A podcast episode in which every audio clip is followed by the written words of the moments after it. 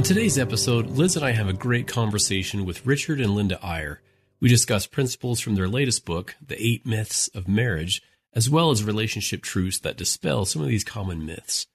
Richard and Linda Eyre are the parents of 9 children and are among the most popular speakers in the world on parenting and families. They have presented in more than 45 countries and are New York Times best-selling authors of numerous books on parenting, couples, and families. The Eyres have been frequent guests on national network shows including Oprah, The Today Show, Prime Time Live, 60 Minutes, Good Morning America, and once did regular segments on the CBS Early Show. Their parenting website, valuesparenting.com, provides ideas, guidance, and creative programs for families throughout the world. We hope you enjoy the show.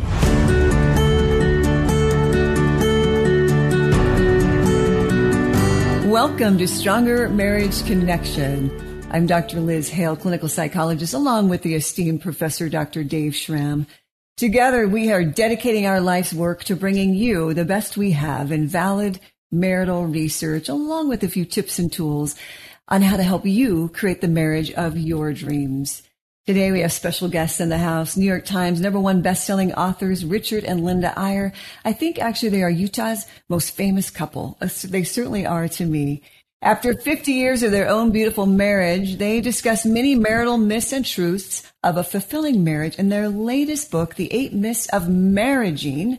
It is a must-read whether you are considering marriage or nurturing your marriage of many years.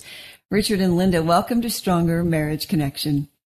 Hey. Thank you, and thank you for having us. This is one of our favorite topics. This will be so great, and talking to you two pros on this is especially fun for us. I'm laughing at what you said, Liz, Utah's most famous couple. I don't think so, but I will tell you something interesting. When I'm by myself out and about, hardly anyone, says anything or recognizes me. When I'm with her, I'm suddenly famous. You're famous when you're with her. The other way. I can believe that. We have our first question for you, Richard and Linda, is what took you so long to write a book on marriage? I've got a good answer for that. Marriage is harder than parenting. Indeed. I mean, our publisher would ask us that all the time. They're like, Richard and Linda, this is your 14th parenting book. When are you going to do one on marriage? And our standard answer was when we figure it out. So honest. But something interesting, and you guys know this through your own data and research, but just in our personal experience, the stronger your marriage is, the stronger your parenting will be. That's always predictable. As a marriage improves, the parenting always improves. It unfortunately doesn't work the other way. We run into so many couples who are really good parents, and they're putting in the effort and the time and the research and the mental energy. But as their parenting gets better, their marriage can actually get worse. And it happens that way. We've asked a lot of audiences, how many of you feel like you spend as much time parenting as you do marriage? Or where do you put the most effort? Where do you put the most effort? And where's your mind? And inevitably, it's on parenting.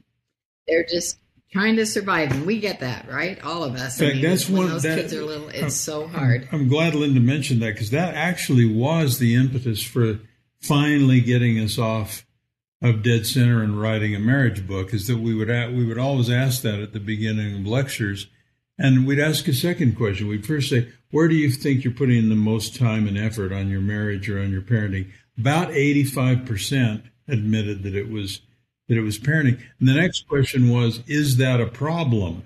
And people recognize that it's a problem. Right? Yeah. It is a problem, They just don't know what to do about it, right? They just don't know what to do. What to do about it, exactly. And something about parenting, it's sort of, think about the words, right? Parenting is a verb. It's a skill. You learn it. It's an art. It's a science. Here's a book. Here's a manual. We don't say marrying. Maybe we should. That's a little thing we put on the title of this marrying book, is making marriage a verb and replacing myth with truth. And then we didn't call it the 8 myths of marriage, the 8 myths of marrying, because we need to learn to make this a verb and a skill that we work on, not just something, we're married. But what? It's not a static thing. Yeah, I love that marriage thing. I love that you guys have tackled so many myths, because there's so many myths out there. As you clearly know, the problem with myths is that they cause us to see ourselves and the world unrealistically. So what else is problematic with myths that go unchanged? Well, I mean, you hit it right on the nail, Dave. If you believe something that's not true, you're going to have endless problems.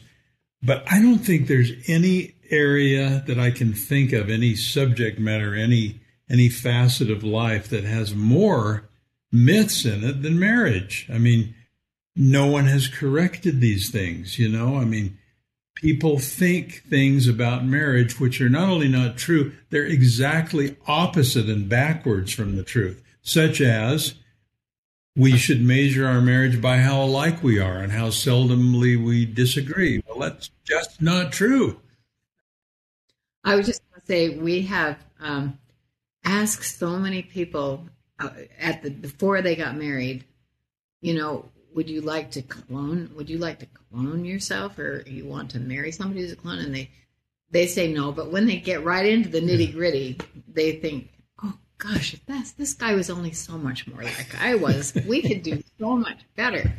So I think that is really a big deal when they first get married. I think you're right. So many times I think, if we just thought the same, in other words, he thought like me. Right? Yeah, right. Life would go so much easier. And yet when it comes right down to it, that would make for a very uninteresting, boring, unhappy life. I love that you used the word boring. He does this all the time. I keep saying, well, I know some couples that don't argue all the time, and you know, they just live a smoother life. They just, you know, and then his response is boring. I don't mind a good tussle now and then, right? I don't mind a good debate. Well, and you know, I mean, I'm a little too prone toward athletic metaphors, but you know, we're going to be watching the Utah Jazz tonight. I wouldn't want the point guard to do the same things as the center. I mean, come on. We need to bring and synergy by definition cannot exist between two things that are the same. So, and I think when people are dating, maybe, you know, they think to themselves, how much alike is this person? How much does he like me? Do I like that? I mean, maybe he's not enough like me. And I think that's the wrong thing to be looking for. You really need to be thinking, what can this person bring to the relationship that I don't have? You know, so. Yeah, exactly. So that's the truth. That's the truth of the clone myth then, right? Is finding someone.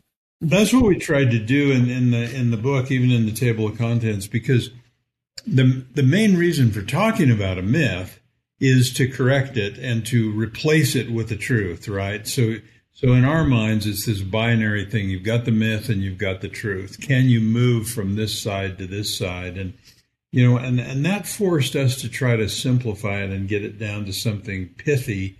So the truth, some of the best and most exciting marriages are between two strong individuals who relish rather than resent their differences, who each have their own unique opinions and can disagree and debate and learn from each other. So how you resolve is a better measure than how often you need to resolve. And again, no one's pushing for well, let me say another thing that's really important here. The problem, even beyond the fact that it's a myth, is that people believe it and beat themselves up unnecessarily because they think they're failing. And what I mean, you two know better than I. What is worse for a marriage than for a couple to think they're failing? Then no matter what you say to them, they're like, yeah, but we don't agree on anything. We're failing, you know. And you can't find any positive traction because someone has planted in their mind this unrealistic idea of always agreeing with each other. We'll be right back after this brief message.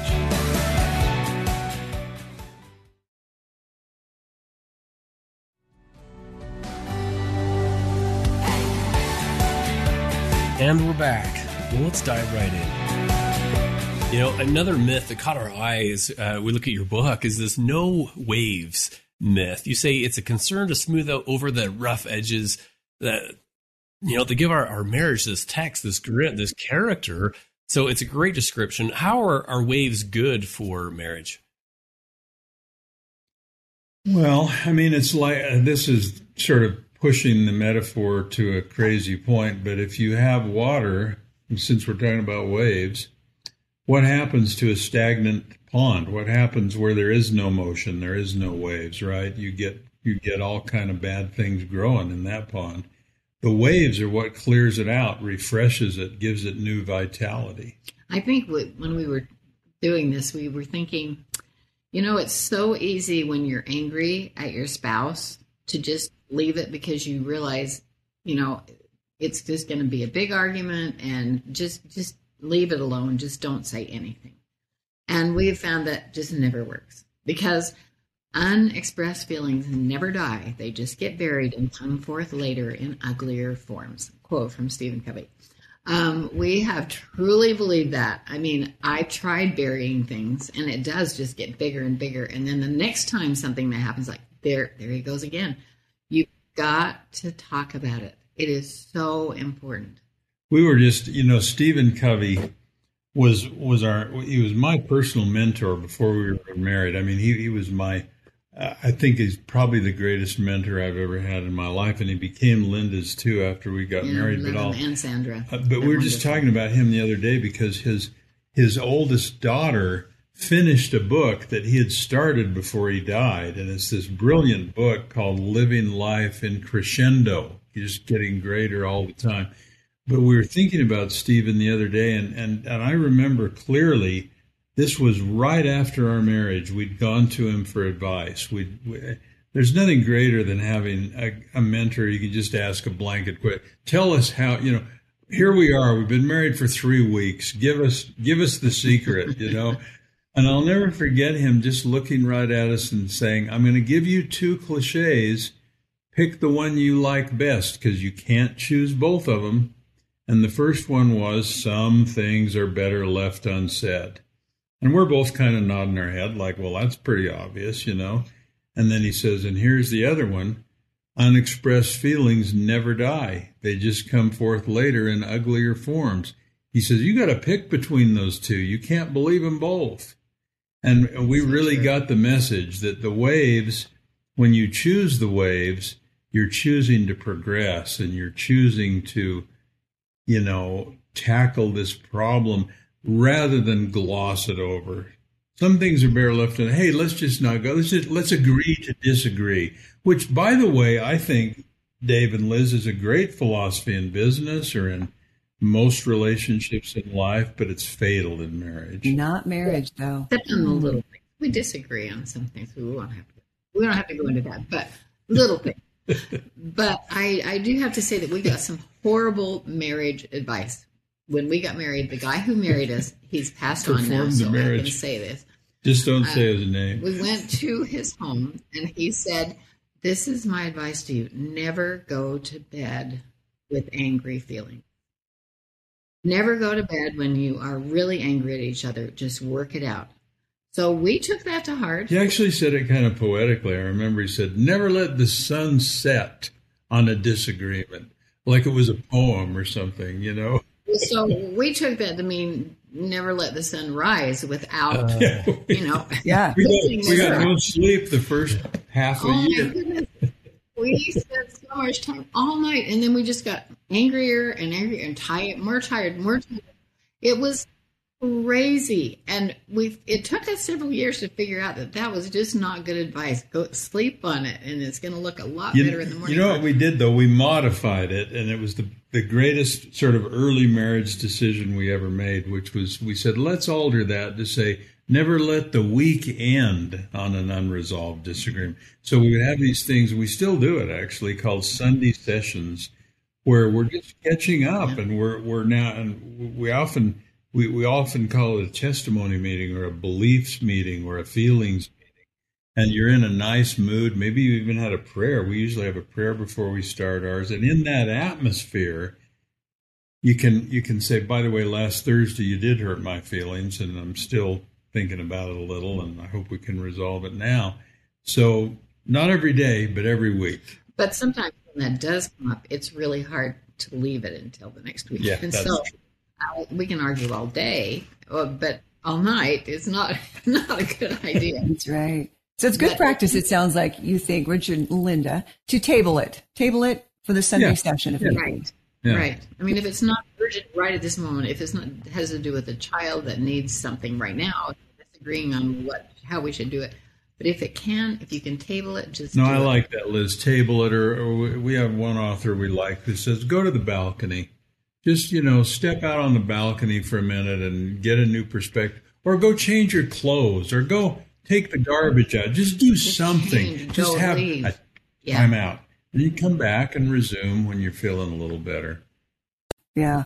We can still get along, right, and go about marriage, even when this thing has been shelved for later review. Right. I think that really takes practice, doesn't it? I think Covey's point was, don't leave it on the shelf so long that it starts to morph into something ugly. And most marriage couples we talk to would say, do you ever remember a time when you were really mad and you tabled it, and after a while you could remember you were mad, but you couldn't remember what on earth you were mad about, and so sometimes there's such little things you don't care if they fall off the shelf, but if it is something significant, don't let it completely mellow out. Get it off the shelf while it's still alive, But the bottom line is really no waves is just not a good idea. Not a good idea. You just go for it. Make the waves. Do what you have to make things work and so that you can feel.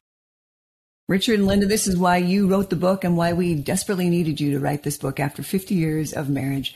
Another myth, we won't be able to go through all 8, but those that caught us eye would be the independence myth. Boy, do I hear this one often in my practice. Particularly with the younger generation, it's really common to hear, especially from the younger married women, oh, you know what? I'm not one of those needy kind of girls. I don't ever call my husband during the day or bug him about when he's coming home. We're both just very independent. And that's my big concern. Do you have that concern too? Yeah. Enormous. Yeah, we see it all the time. The independence culture is getting to be one of the biggest problems in the world right now. Because people are thinking they don't even have to get married. They can be independent. They can be totally happy with who they are. But then even when you're married, they have that in mind. It's just really I think scary. Part of it is a confusion where people mistake something really wonderful called interdependence. They confuse it with codependence. They confuse it with some kind of a weakness that they're trying to avoid. And what we try to tell young couples or older couples, for that matter, is, there's nothing more beautiful than you can't argue against independence. We have a declaration of independence. We honor independence. But what you have to understand is trading that independence willingly and joyfully for interdependence is just a beautiful thing. It's this wonderful act of saying there's something better than being alone and being independent. And we call it interdependence, and it is really, really beautiful, and it's vulnerable too. And that's the thing people have to understand. That's what makes it so beautiful, is it's vulnerable and real, and you've traded for synergy. Well, and as you know, in your practice, there are so many couples that just say, I kind of want my spouse to be independent. I don't want to have to solve every problem. And I think that's a problem, too. I mean, that's a myth. You need to work it out together. You need to feel like, what does this person need? You need to be thinking that all the time, what do they need? What can I do to make this person happier? Instead of, go figure that out yourself. You need to be independent. And just a quick final thought on what Linda brought up. We're trying to work on an essay right now that's on, the working title is, what is the basic unit of society? And for generations, we've all paid lip service to the idea that a marriage and a family is the basic unit of society. But that is slipping away, and society is behaving more and more like the individual is the basic unit of society. And at first you say, well, so what? I mean, who cares? Actually, it's a huge issue. Because when you consider your marriage and your family to be the basic unit, you are moving towards responsibility and sacrifice and stewardship and a mature attitude toward life. When you're moving in that other direction, the individual is what matters, You don't realize it, but you're moving towards selfishness, towards win-lose competition, and you're becoming part of the problem. And so one of the tragedies is how often we meet young couples who say, well, you know, we are living together, we're trying it out, and, you know, if it works, we may consider making a commitment. And sometimes I can't help myself. I just say, let me save you some time. It's the commitment that'll get you through the hard times. If you're going to try to get through the hard times and then make a commitment, you're never going to get there. And people, once they sort of see that, yeah, marriage is a commitment. It is a leap into the unknown. It is giving up your independence. Yes, those are all beautiful things to give up if you love someone enough to give them up. Yeah, that's a good one. Well said. Yeah, another myth that I love that you talk about in your book is the equality myth. You know John Gottman. John Gottman, he talks about the importance of sharing your partner's good news. How can we do a better job at this and combat this competition and comparison and not resent our partner's roles and opportunities? I think Linda's the expert. I'll just say a preface, which is so often this is the hardest one to argue with people because they're so locked into equality. If you even say, I think equality is a myth, you what? What are you saying? You know, I mean, that'll set them off right away. So you have to define it. And just what we find so often in marriage is, that poses for equality is just a way of keeping score. It's like, wait a minute. You do this at work. I don't get to do that. Or well, you get this. It's as though we're somehow trying to come up with a score that's tied at 98 or something, you know, rather than say, hey, sometimes you're going to have a lot more going than I do. And sometimes I am. It's not about, there's something higher than equality, and it's something called synergy. And boy, thinking it's going to be 50-50 is really, really scary, because it is just 90-90 or 100-100. I mean, and it's different according to what you're doing right now in your life. We have these cute neighbors who the mom is dying because the dad is building a new deck in their backyard, and she has total responsibility of the kids.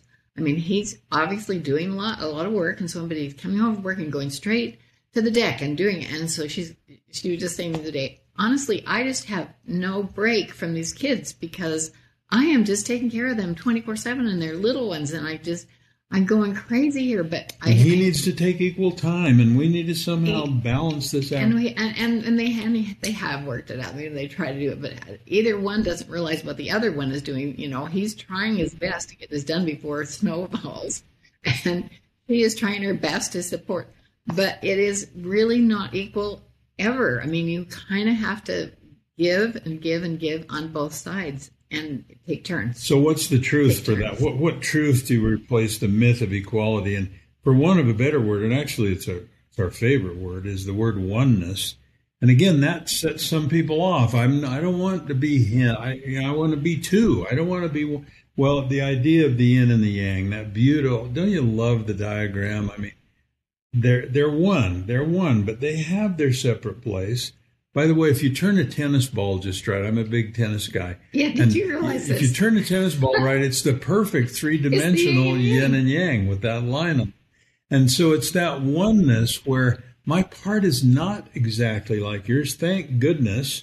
I had a classmate at Harvard, a French guy who used to just go around all the time. It was the era of intense sort of extreme women's liberation. And he wouldn't argue with anyone. He would just yell, "Vive la différence!" I mean, he would. The thing that makes the world beautiful is how different we are, not how the same we are, you know. And so that oneness is a beautiful substitute for equality. But there are just times. I mean, we have friends who, older friends, older than us, are taking care of, this friend is taking care of her husband. You know, but there have been times in life when he has taken over and done things too. So it's a big balance that happens in different configurations as you go through. And commitment, like you say, closely tied to the equality myth is the last one we'll be able to visit with today. Linda Richard, and that's the achievement myth. Their achievement one seeks at work, right, in the community or even at church, that can trump the efforts we place on marriage. Even young parents may find themselves working harder at parenting than marriage, as you said earlier, because the demands and the needs are so great. What's the truth, please, to the achievement myth? I'm glad we're ending on that one, although we still get to make our big one thing, one takeaway, you know, at the end. That's right. But one, I think the most valuable thing we try to teach people on our in our speaking and presenting is the very powerful difference between an achievement and a relationship. Most people's goals center around achievements because they're measurable, they're quantifiable. You can segment them. You can say I'm 50% there and so on. Whereas a relationship to so many people is so ethereal and so hard to measure that they don't bother to set goals. And what we try to teach is that really all a goal is a clear vision of something the way you want it to be in the future. So we try to get people to actually write a relationship description, the relationship they want with their spouse in 3 years. And boy, just that, and you, I'm sure you do similar things in your therapy, but the discipline of trying to use your imagination to envision not a perfect relationship, but one that has improved in certain ways, and to describe it. Now you're working on, and that becomes a goal that is a magnet. You read it every week or so, and it draws you to it. And relationships, the problem in the world is relationships don't get the same recognition that achievements do. And so you find, we speak a lot to young entrepreneurs and presidents of companies and so on, and they get so much money and so much recognition and so many awards for what they do with achievements. And they get nothing for relationships. And so they swing the pendulum this way until they wake up and realize that the longer they live, it's this side that matters and not this side. And really working on that relationship is really so important. And sometimes you just have to sit. In fact, we have done a funny little exercise of talking about what do you think I need? I mean, I know you're achieving a lot of things, that's hard. But what do you think I need? And it turns out really interesting because Richard's first response, and this is when we had a lot of little kids home, and his first response is, I think that you need me to write a poem every day. Because that's what I want to do for you. That is what he wants to do for me. And we're like, no, I want you to do the dishes. That is what I want you to do. And so, love languages. We got to know what they are. Right? Talking is so important. It's a great question to ask each other. I love that. Yeah, oh, that's great. Right. Okay, I have a question for you. Here at the Stronger Marriage Connection, it's called Stronger Marriage Connection. We believe in that. The point of this is to help couples strengthen that connection. So let me ask each of you, what do you think is the secret to a stronger marriage connection? I'll start with that because okay. I don't want you to take mine. Don't take mine. Okay. So I think the biggest key that has helped us more than anything is to have a couples meeting every Sunday. We have a couple meeting every Sunday. And we sit down and we talk, I mean, not only about what do you need, but we talk about not only the schedule, but what can we do to help each other? Or what is our dilemma right now? How do we work this out? Life is so crazy. You can just get spattered everywhere if you don't take time to sit down. And it's just 15 minutes sometimes, half an hour sometimes. Sometimes it's a couple hours, and we call it a Sunday session. Sunday session. No phones, no clocks, no interruptions. And it's a course correction like none other, you know. We just love it. I agree. Without that, you can get lost in the weeds, and there are just so many distractions in marriage. And if you don't have a time and a place when you're going to meet, you're going to talk. You're going to go through the kids maybe one week, talk about what they need, but then also what you need. Mine might be a little more philosophical, Dave. I'm going to come back to the word you used, Liz, earlier. It's all about commitment. If the commitment's there, I'll tell you a quick story. We spent most of last week filming with two really wonderful young people, and you may know the name Sean Johnson, one Olympic gold, one Dancing with the Stars, one The Apprentice. She's just this real brand. She's 4'10", she's dynamite. And she's married to Andrew East, who's become our good buddy. And he's an NFL player, so he's like twice as big as her. But they are the most amazing couple. And we got talking with them the other day in a break from the filming. We're doing a parenting course with them, which is awesome because they're reaching parents we can't reach. They're these young 20-something parents who don't read books. You know, they go online, they go on social media. Anyway, we're in between takes, and they're saying we're talking about the power of commitment, and he said something in a way I'd never quite heard it before. Andrew said, When Sean and I have a disagreement or an argument, which is fairly often because we're both pretty feisty, we know how it will end. We just don't know when it will end. The reason we know how it will end is because we're totally committed forever to each other. We know how it'll end. It'll end with resolution. We're not sure when, but we know that'll be the end. And I thought that's a really neat way to say that if the commitment is total, you can get through a lot of pretty tough times knowing that, you know, whatever does happen, the commitment will always be there. It's going to work out all right in the end. You just have that for sure. In fact, they did a podcast when just they were having an argument the entire podcast. It's our favorite podcast I've ever done. You can tell they're on YouTube too, and you can tell they're just mad as can be at each other. But they had this deadline, so they start off on the podcast, and they couldn't have rehearsed this. I mean, it's too spontaneous. But by the time it's an hour long, by the time they're done, they're just totally over it. You know, so it could be the podcast solution. If you're really mad, do a podcast. Resolve it by the end. Oh, that's pretty cute. It was so vulnerable of them, so real of them, right? To show up. Because sometimes we think we're the only ones, right? Or just the shame you feel when you're maybe Richard and Linda and you have a tussle, when you're Liz and you 30-year marriage therapist, and I blow it. There's just that shame because we're just mere mortals. Right. You're absolutely right. I was so mad at Richard yesterday. I was so mad at him. But you know what? By the time we went to bed, thank goodness, we had work to that. We she's did not so, stay she's up all so night. Cute when she's mad. I mean, there's something fiery you shouldn't about say that. Yeah, let's see it. That's pretty. You ask the audience, and the audience you're speaking to, a really intriguing question. Whose happiness do you think you have more control over? Your spouse's or your own? Yeah. I've really come to believe that, Liz. I mean, Linda, again, it's part of the vulnerability. Linda is in control of my happiness. She can turn it on or off. She has the power. I don't. I can't decide when I'm going to be happy. Linda can by how she treats me and what she does. And I don't know if she'll admit it, but I can do the same to her. Oh, he does a better job than I do of making me happy. He sees I'm not happy. We have such power, right? We have such power for better or for worse in our marriages.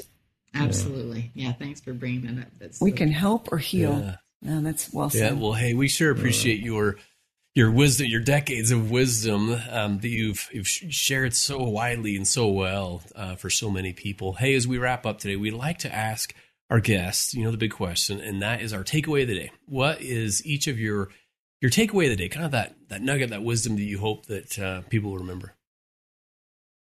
One word, commitment. Mm-hmm. Make it total, make it eternal. Love it. And I would totally agree with that. And also love it. Feel the joy of the relationship. Sometimes it just gets so hard because with kids and all the stuff going on in your life, I think you need to remember that you're having fun.